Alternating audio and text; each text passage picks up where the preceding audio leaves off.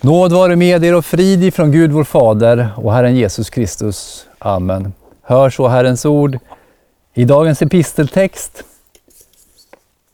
för den fjortonde söndagen efter trefaldighet. Så skriver aposteln Paulus i sitt brev till församlingen i Filippi, det andra kapitlet och från den första versen. Om ni nu har tröst hos Kristus, uppmuntran av hans kärlek och gemenskap i Anden. Om medkänsla och barmhärtighet betyder något, gör då min glädje fullkomlig genom att ha samma sinnelag och samma kärlek och genom att vara ett i själ och sinne. Var inte självupptagna och stolta. Var istället ödmjuka och sätt andra högre än er själva. Se inte på ert eget bästa, utan tänk på andras. Var så till sinnes som Kristus Jesus var. Amen. Herre, helga oss i sanningen. Ditt ord är sanning. Amen.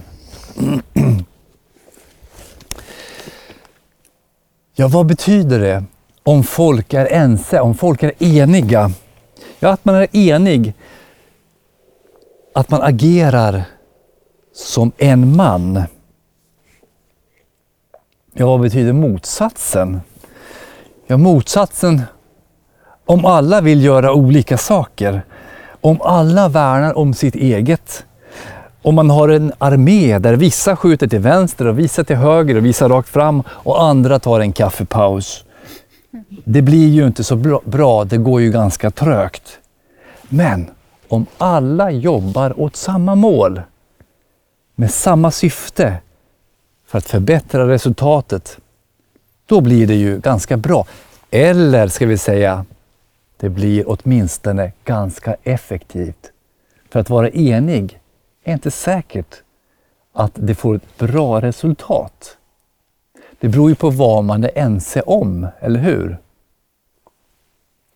För det finns ju en ond enhet som är effektiv men inte bra. Vi kan ju bara tänka på Hitlers Stortyskland. Man var eniga för ett syfte, men det var ett ont syfte. Enhet fungerar, men enhet kan också fungera för fel syfte. Så enhet har inte ett egenvärde i sig. Vi kan ju bara tänka på Babels torn. När Gud ser ut över staden säger han, se, de är ett enda folk och de har ett enda språk. Detta är deras första tilltag och härefter skall ingenting vara omöjligt för dem, vad de än beslutar sig för. Låt oss stiga ner och förbistra deras språk, så att den ene inte förstår vad den andra säger. Så spred Herren ut dem därifrån över hela jorden, så att de måste upphöra att bygga på staden invånarna i Babel hade lyckats med vad många andra inte har lyckats med. De hade på grund av sin enhet förenats för ett syfte. Men syftet var att göra sig ett namn, att göra sig oberoende av Gud. De säger kom så bygger vi oss en stad och ett torn som, in, som har spetsen upp i himlen. Låt oss göra oss ett namn så att vi inte sprids över hela jorden. Och därför var Gud tvungen att splittra dem. Men kristen enhet är precis motsatsen. Den handlar inte om att lyfta upp oss själva, utan att se till våra trossyskons bästa. Inte att göra oss oberoende av Gud, utan att böja oss under Gud. Aposteln skriver idag, om ni har tröst hos Kristus, uppmuntran av hans kärlek och gemenskap i Anden. Om medkänsla och barmhärtighet betyder något, gör då min, kärlek, äh, min glädje fullkomlig genom att ha samma sinnelag och samma kärlek, genom att vara ett i själ och sinne. Var inte självupptagna och stolta, var istället ödmjuka och sätt andra högre än er själva. Aposteln förklarar här att kristen enhet bottnar i trösten i Kristus, trösten hos Kristus. I gemenskap i anden, medkänsla och barmhärtighet. Om detta betyder något, då strävar vi efter att ha samma sinnelag och samma kärlek och, och att vara ett i själ och sinne. Kristen enhet på det personliga planet handlar alltså inte bara om att man klubbar igenom ett föreningsbeslut. Nu är vi överens. Utan det är någonting som bottnar i vilka vi är. Eller kanske bör vara genom tron på Kristus Jesus. Och har vi det första, säger aposteln, så borde det andra följa också. Alltså trösten i Kristus. Och det första är det viktigaste. Det är evangeliet. Han börjar genom att säga Om ni har tröst i Kristus. Vilken underbar beskrivning av den frälsande tron. Eller hur? Att vara en kristen, det handlar inte om att vara bekymmersfri. Att vara utan smärta. Att vara utan problem. Den kristne har ont i samvetet.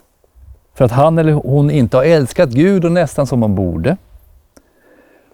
Att vi har brutit mot Guds bud. Att vi ofta halkar snett. Men hon skiljer sig ifrån världens barn som tröstar sitt dåliga samvete med nöjen och tidsfördriv, med verklighetsflykt och förnöjelse. Vi har vår tröst i Kristus. Vi har vår tröst i att Gud förlåter oss våra synder därför att Jesus Kristus på korset har tagit dem straffats för dem och uppstått till vår rättfärdiggörelse. Att vara ett Guds barn, det är att torka sina tårar i Guds nåd och kärlek i Kristus Jesus. Om ni har tröst i Kristus, säger aposteln. Och på ett annat ställe säger han Välsignad är vår Herres Jesu Kristi Gud och Fader, barmhärtighetens Fader och all trösts Gud han som tröstar oss i all vår nöd så att vi kan trösta dem som är i nöd med den tröst vi själva får av Gud. Andra Korinthierbrevet 1, vers 3 och 4. Vår tröst, det är alltså inte någonting som stannar i ett inåtvänt suckande när Gud har torkat av våra tårar så ger han oss viljan att trösta våra syskon med evangeliets tröst. Våra andliga bröder och, bröder och systrar. Ja, inte bara det. Om vi har tröst hos Kristus så kan vi att sträva efter att inom församlingen och kyrkan ha samma sinnelag och samma kärlek genom att vara ett i själ och sinne. Och därför måste kyrkan och församlingen och varje enskild kristen vara fast rotad vid Jesu Kristi kors. För att kunna ha trösten framförallt i Kristus Jesus själv. Det som betyder något för kristen enhet är uppmuntran av hans kärlek och gemenskap i Anden. Hur skulle du och jag kunna vara arga på våra bröder och systrar. Om Gud älskar oss så mycket att han offrade sin enfödde son för oss. Om Gud älskar mig som inte förtjänar det, skulle inte jag älska mitt andliga syskon lika mycket som Johannes skriver, mina älskade. Om Gud älskade oss så högt är vi också skyldiga att älska varandra. 1 Johannes 4 och 11. Det är någonting som befrämjar enheten, att vi verkligen älskar våra bröder och systrar i Kristus. Kristus. Och att älska gudomligt, det betyder inte att man tycker om allt som andra gör. utan att tycka om en person trots att vi inte alltid talar eller gör som Gud vill. Gud älskar inte allt som vi gör, eller hur? Men han älskar oss som personer. Han älskar inte på grund av vilka vi är, utan trots vilka vi är. Och vi ska älska på samma sätt.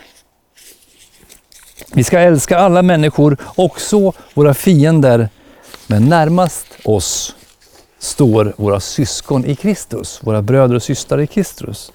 Där har vi, som aposteln skriver, en gemenskap i anden, skriver han. Och det är inget mystiskt eller magiskt, en gemenskap i anden.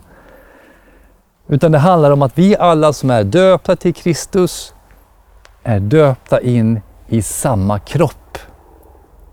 Kristi kropp. Vi är alla lemmar, kroppsdelar i samma kropp. Vi är grenar i samma vinträd. Vi är levande stenar i det andliga tempelbygget. Och är vi det, är vi troende Guds barn, då har vi, vare sig vi vill det eller, eller ej, vare sig vi känner eller ej, en gemenskap i anden. Hur skulle vi då inte kunna vara annat än ett med varandra? Vi är ju redan ett i Kristus. Och när han radar upp grunderna så ställer aposteln en, det som man kallar för retorisk fråga. Om medkänsla och barmhärtighet betyder något. Retoriskt, det vill säga svaret är ju redan givet. Det är klart att medkänsla och barmhärtighet betyder något, både gentemot oss och gentemot vår nästa. Men om vi tar motsatsen. Vad visar man om man inte strävar efter enhet inom Guds familj, Guds församling? Jo, man visar att medkänsla och barmhärtighet inte betyder något. När man söndrar så känner man inte med, alltså söndrar, splittrar, så känner man inte med. Man har inte medkänsla med dem som ställs utanför, det man skiljer sig ifrån. Man har inte kärlek och barmhärtighet. Men om man älskar, då vill man ha enhet. Inte en enhet grundad på att vilja vara någon. Ni minns Babel. Att vilja bygga sitt torn till himlen. Utan en enhet grundad på Guds nåd och Guds kärlek i Kristus Jesus. Och sen säger eh, aposteln någonting som kanske förvånar många moderna människor. Jag ska läsa hela sammanhanget. Om ni nu har tröst i Kristus, uppmuntran av hans kärlek och gemenskap i anden, om medkänsla och barmhärtighet betyder något, gör då min glädje fullkomlig genom att ha samma sinnelag och samma kärlek och genom att vara ett i själ och sinne. På vilket sätt skulle det vara ett skäl för församlingen i Filippi att enas för att göra aposteln glad.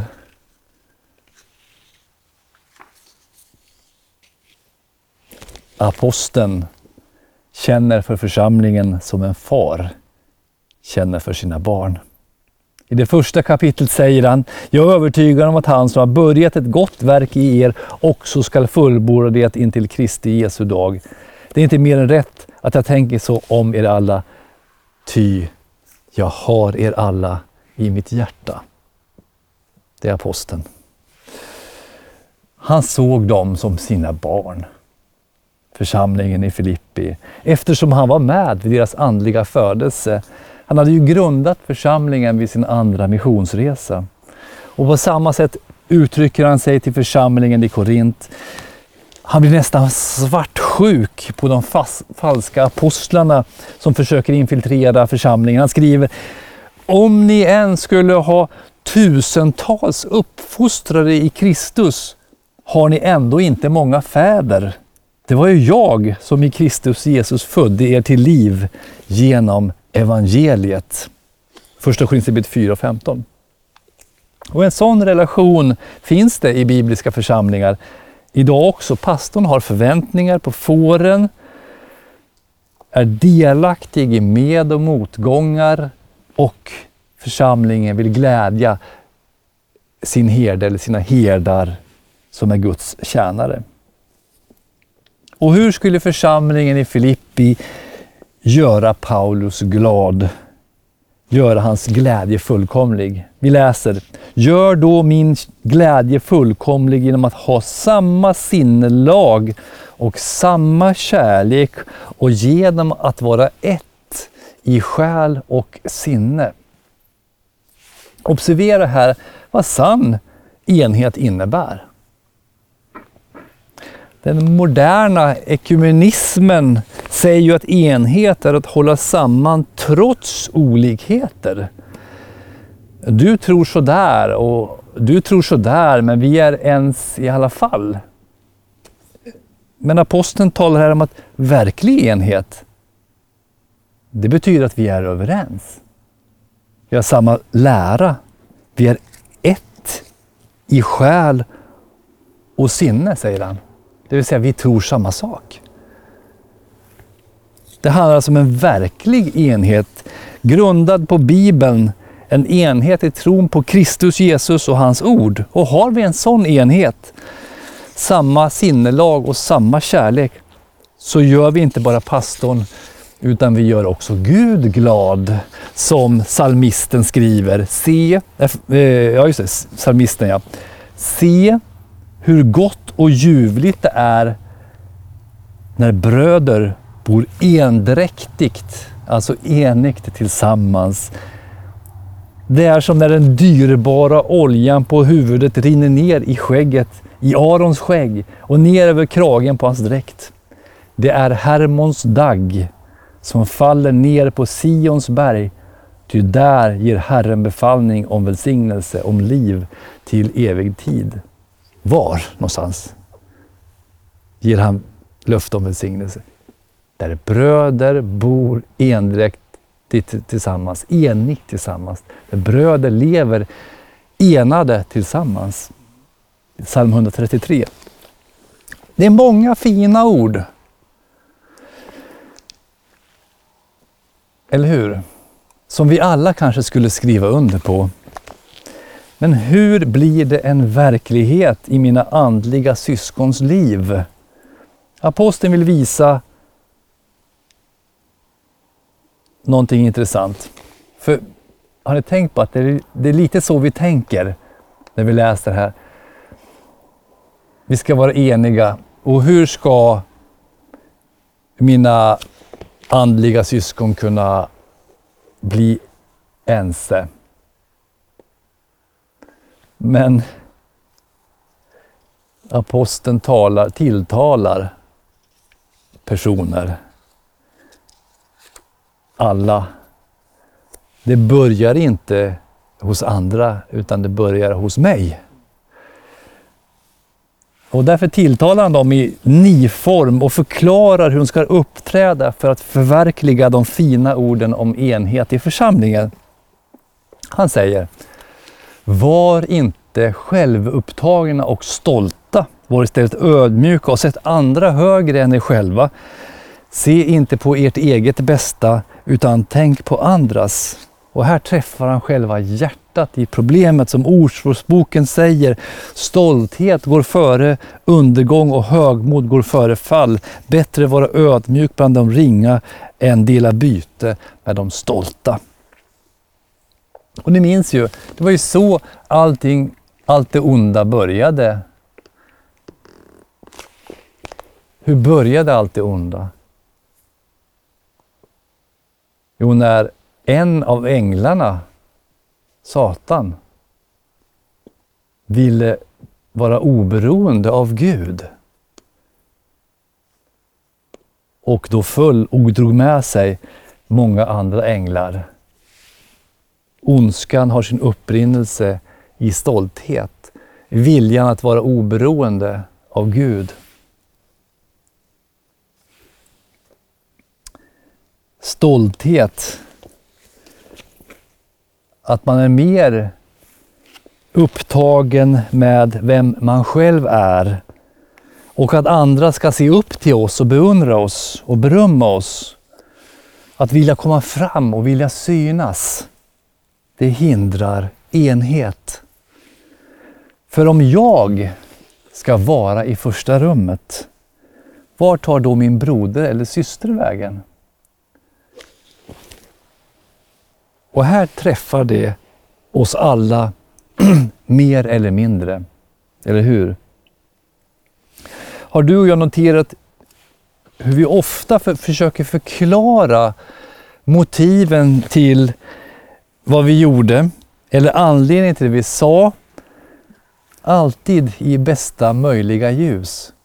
Alltså när vi ska tolka våra egna handlingar. Men när vi ska tolka andras handlingar så gör vi ju inte alltid det. Och blir någonting fel, om du gör någonting fel eller det blir en felaktig situation där du är inblandad, då handlar det alltid om att du är missförstådd. Eller hur? Det är inte så att du missförstod han eller henne.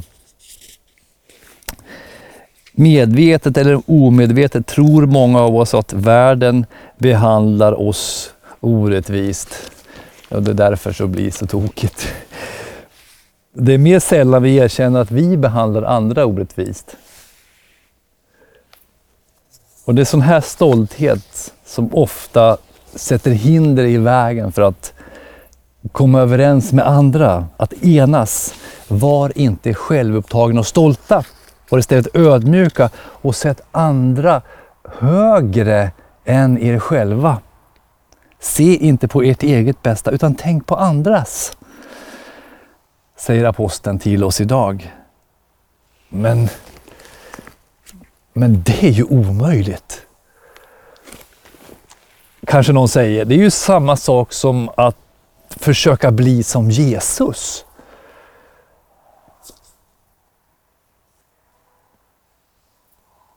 Att försöka vara så ödmjuk och så kärleksfull.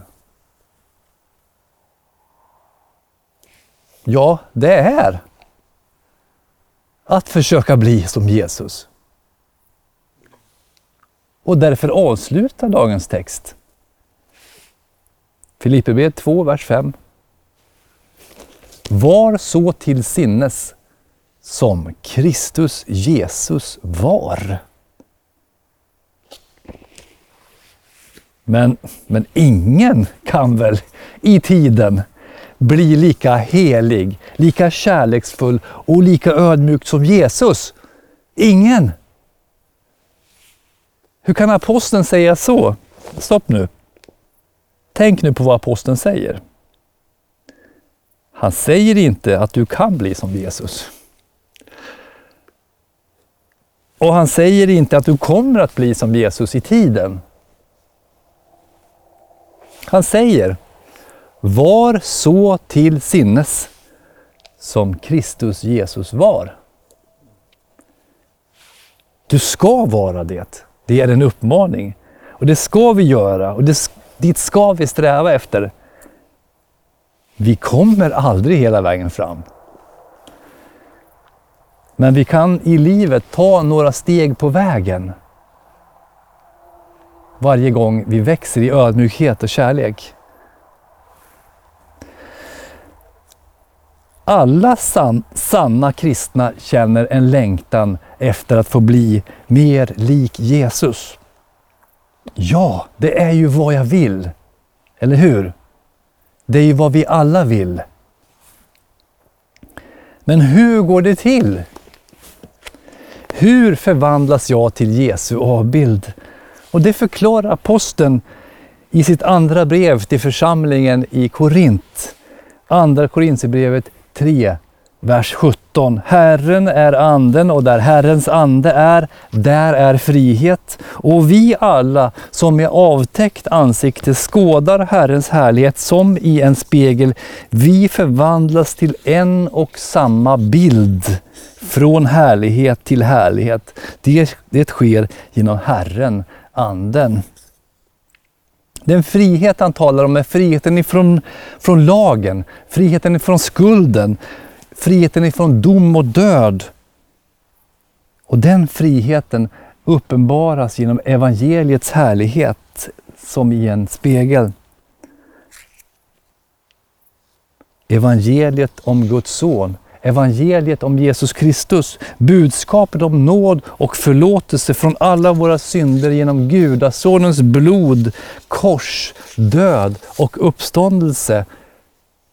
Det förändrar oss.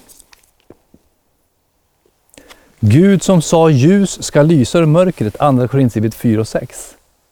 Han har låtit ljus lysa upp våra hjärtan för att kunskapen om Guds härlighet som strålar fram i Kristi ansikte skall sprida sitt sken.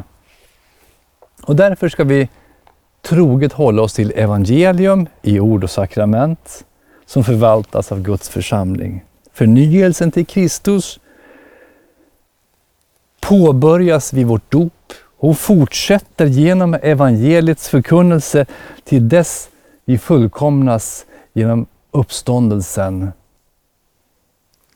Ni har ju klätt av er, skriver aposteln, den gamla människan med hennes gärningar och klätt er i den nya människan som förnyas till rätt kunskap och blir en avbild av sin skapare. När vi lever av Guds nåd i Kristus Jesus, vår frälsare, så förändras vi. Och då kommer kärleken och ödmjukheten att växa i våra liv. Och med kärleken och ödmjukheten, vad kommer då? Jo, då kommer ju den kristna enheten som vi började med att tala om. Amen.